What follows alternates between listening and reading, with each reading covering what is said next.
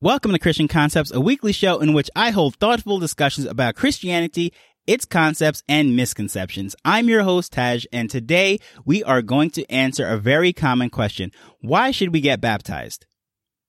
You will hear a wide range of answers and a wide range of things, but today I'm going to tell you exactly why I got baptized and we'll line it up, compare it with the Bible, see what the Bible actually says about baptism.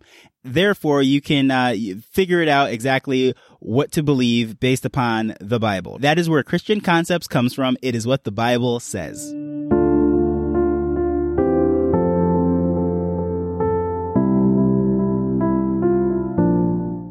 So I was baptized when I was 24. Specifically, it was May 22nd, 2011.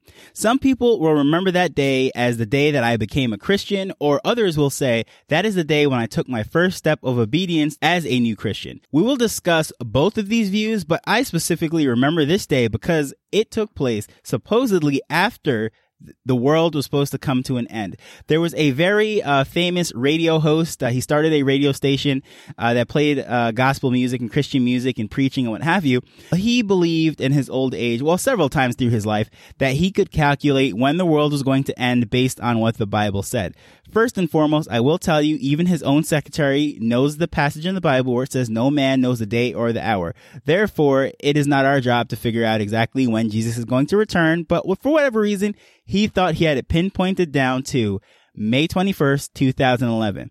Now, normally when a 24 year old says he's going to get baptized, his friends, and I've seen this timeless time, uh, countless times over and over again, will say, why would you get baptized so young? You have your whole life ahead of you to live. Why are you going to not have fun, stop going to parties and start being Christian? Or in this case, what actually happened was people were asking me, why don't you move the date up just in case? Because remember, I was baptized on the 22nd of May, when the world is supposedly going to end on the 21st of May, which is very funny and very much my style if you know anything about my personality. But anyways, needless to say, both of these questions are based on actually some misconceptions that uh, baptism saves someone.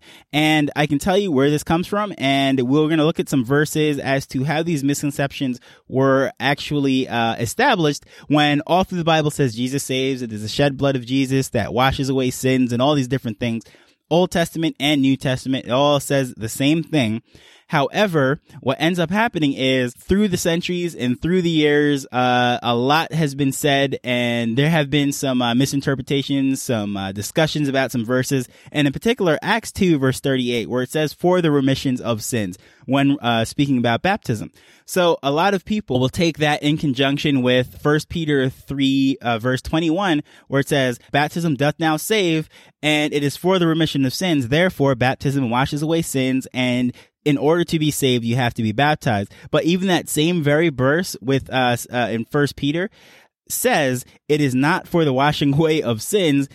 And it goes into explaining that yes, baptism is important, but it is not is what's doing the washing away of sins. It is not what's going to save us. And I'll put it in the show notes so you can actually click it. You can read that passage for yourself. But yes, it, it actually says that outright. And every single person that I've ever spoken to that has tried to convince me that I did not become a Christian until the day that I was baptized, which was May 22nd, always go to Mark 16, 16.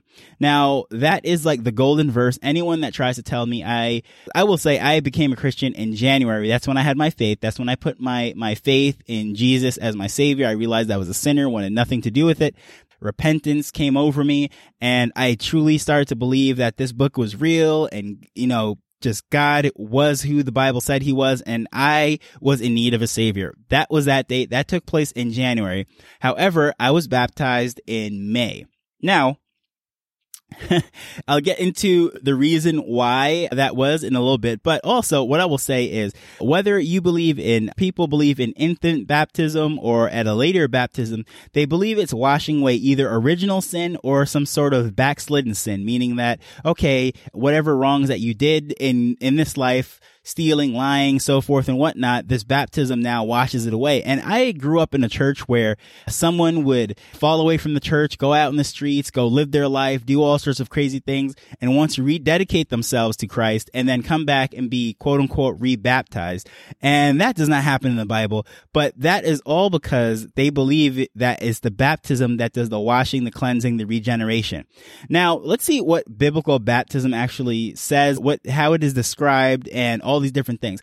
First and foremost, I will summarize it by saying it is a symbolic death, burial, and resurrection of that individual. See, when a person puts their faith in Jesus Christ, they become a new creature. All things have passed away. And what ends up happening is it's like that person dies and there is a rebirth being born again in Christ. So the baptism, if you will, is like a funeral service for that person. What does that exactly mean? What we're having Christians are having funeral services for living people. What happens is the outward expression of the inward change that already took place in that person's heart. In my case, it actually took place uh, in January. It was at that point I broke down and I was crying to God for salvation. And it wasn't until May that I was baptized.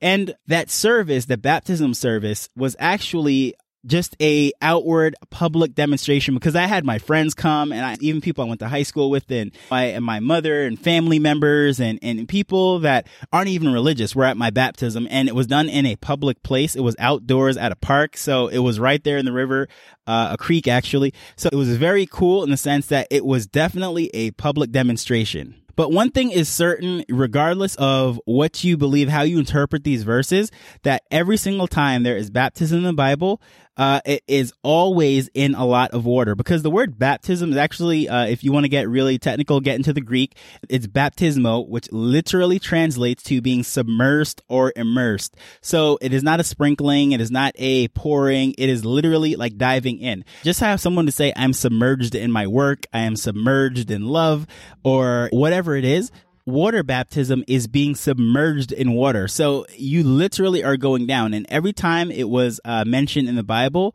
it was at a body of water or a place where there was a lot of water, such as the River Jordan or whichever riverbed was near, some sort of body of water where people could literally go down into the water. Even in the case of in Acts 8 with the uh, Ethiopian, where he was baptized is they went down into the water. So the question is, who should be baptized, right? Nowhere in the Bible will you see babies. You will not see dead people being baptized after the fact. You will not see the incap- incapacitated, whether they don't have the mental function or they are intoxicated, whatever it is. It's always a sober minded person who absolutely has seen and heard the gospel and puts their faith in Jesus. And if you really want a specific marching orders of baptism, if you will, just look at the Great Commission is they're, the, these believers, the apostles, if you will, go out and they teach the gospel to other people and they're baptizing them. And then, of course, the example that you see afterwards is that they're added onto the church and they're a part of the body and they're doing the great work.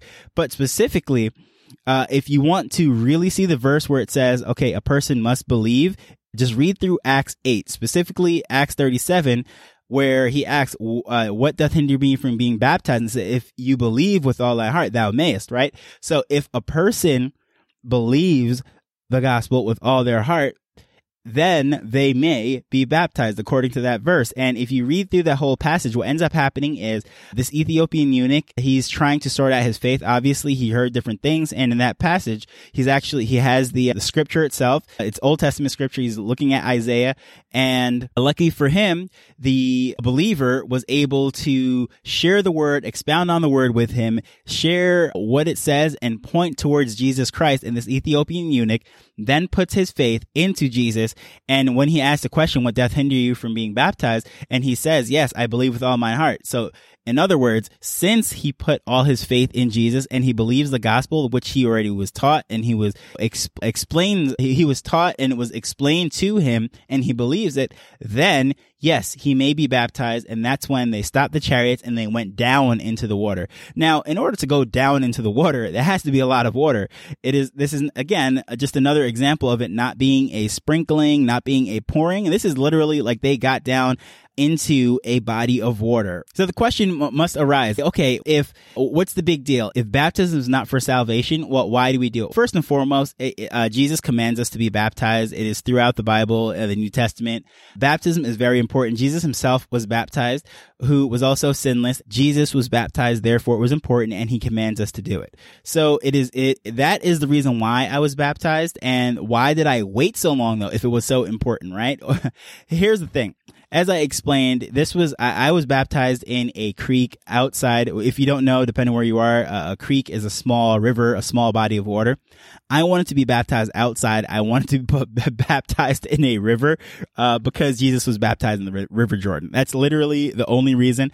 And I had the option to. I was going to a small church at the time, and that church did not have a baptism pool. However, we had permission and access to a, a, different church up the road, a larger church that would have allowed us to have our baptisms during the winter, during cold seasons. But I said, no, I definitely, I want to wait until the creek. My pastor at the time, who was the person who led me to Christ, asked me and he gave me the option and said, do you want us to go up to that other church, use their baptism pool, or would you uh, want to wait until uh, the spring because this happened again in January in, in New York and going into a creek, a body of water, which is, you know, partially, if not uh, completely frozen at that point. To get baptized is madness. Anyways, I waited until May. The water was still absolutely freezing. I remember the day too because all the snow had melted off. There was like a miniature like uh, storm that like not a miniature storm, like a miniature hurricane, and it melted like all this water. So the creek was like roaring. And I remember we went to get baptized. I went to go get baptized. They even said, "Are you sure you want to do it today?" I was like, "Definitely." And one of the brothers showed up with uh, some rope. He was like, just in case. It was really a funny scene. And if you know anything about me, I do not love cold. I do not love cold water. I, I always say a part of me dies once it goes below 60 degrees. Anywho, I was determined to get baptized outside and I want to get baptized in this creek. So I said, don't worry about it. We are going. All lights are green. As long as pastor wants to get down in the water, I am good to go. And he's a trooper. He absolutely loves the cold. So he was excited and we made an event out of it. But again, the thing that was most memorable to me is the fact that this was supposed to be the day after the world was supposed to come to an end. But again, I wasn't counting on this baptism uh, to be my salvation. And I just wanted wanted it to be uh, done in a public venue outside in the public park where everybody could see it. My friends could come and I wanted to be as much of a demonstration as possible so everyone could see it. And if you really want clarification on how to get to heaven, salvation, all that, just listen to episode seven and eight. I really uh, discuss that, but definitely baptism is important, but it has literally, according to the Bible, has nothing to do with one's salvation. But yeah, so I was saved in January and I was baptized in May. And a lot of people will say that is controversial, but it lines up with the Bible completely. And if you have any questions about that, or if you uh, just want to give some feedback about the show, anything really, feel free to reach out to me on socials. If you just look in the show notes as well as some verses and things that you can actually read to confirm this stuff, you can uh, click those links and be able to contact me. And I look forward to hearing from you. And as usual, I really appreciate that you spend this time with me and you are interested in the Bible and Christian concepts. And I look forward to seeing you in the next one.